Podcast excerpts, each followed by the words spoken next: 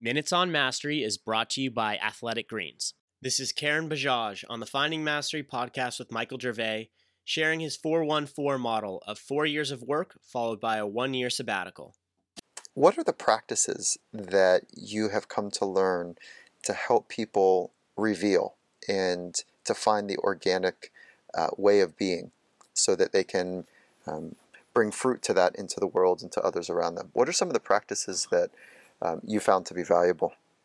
Um, the one, uh, so there are some everyday practices which are pretty common, obviously meditation and all, uh, like which we, which uh, you you have already talked at length. But I think for me, what's helped me tremendously is that uh, this four one four kind of model that I talk a little bit about, in which I work for you four years and then take a year off. But it's not about working for four years and then taking a year off to write.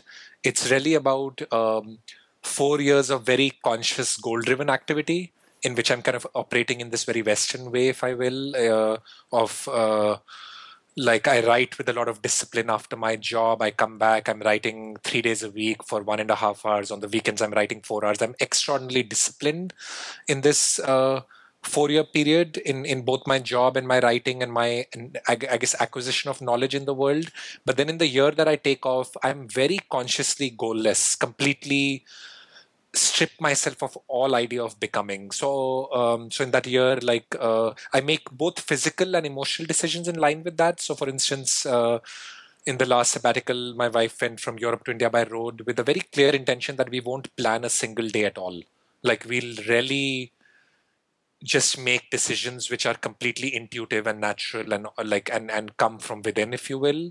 But that's at a physical level. But even at an emotional level, I don't read at all, or not at all, but I don't take a Kindle or whatever. I'm like, uh, I'm consciously kind of cutting off this emotional noise and emotional materialism almost that seeps in, in which you really constantly want to become someone better by reading morning rituals and this and that. And I'm just kind of consciously trying to just loosen and and and like truly be. So there would be months Uh, when I was like learning yoga and meditation in the Himalayas that I didn't write even a word, and then I wrote in bursts in my time in Portugal, and and I so I, I kind of have done this a couple of times, three times now, and I felt that for me this um, tightening in which I'm able to be productive and get things done, and this complete loosening allows me the space to, uh, I guess, uh, like I've I've done enough to.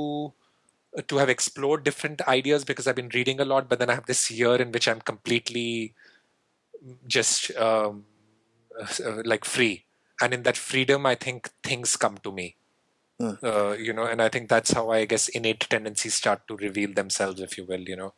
For the full Finding Mastery podcast, head over to finding mastery dot net or check us out on iTunes. And for a special offer from Athletic Greens, head to athletic greens dot com slash finding mastery.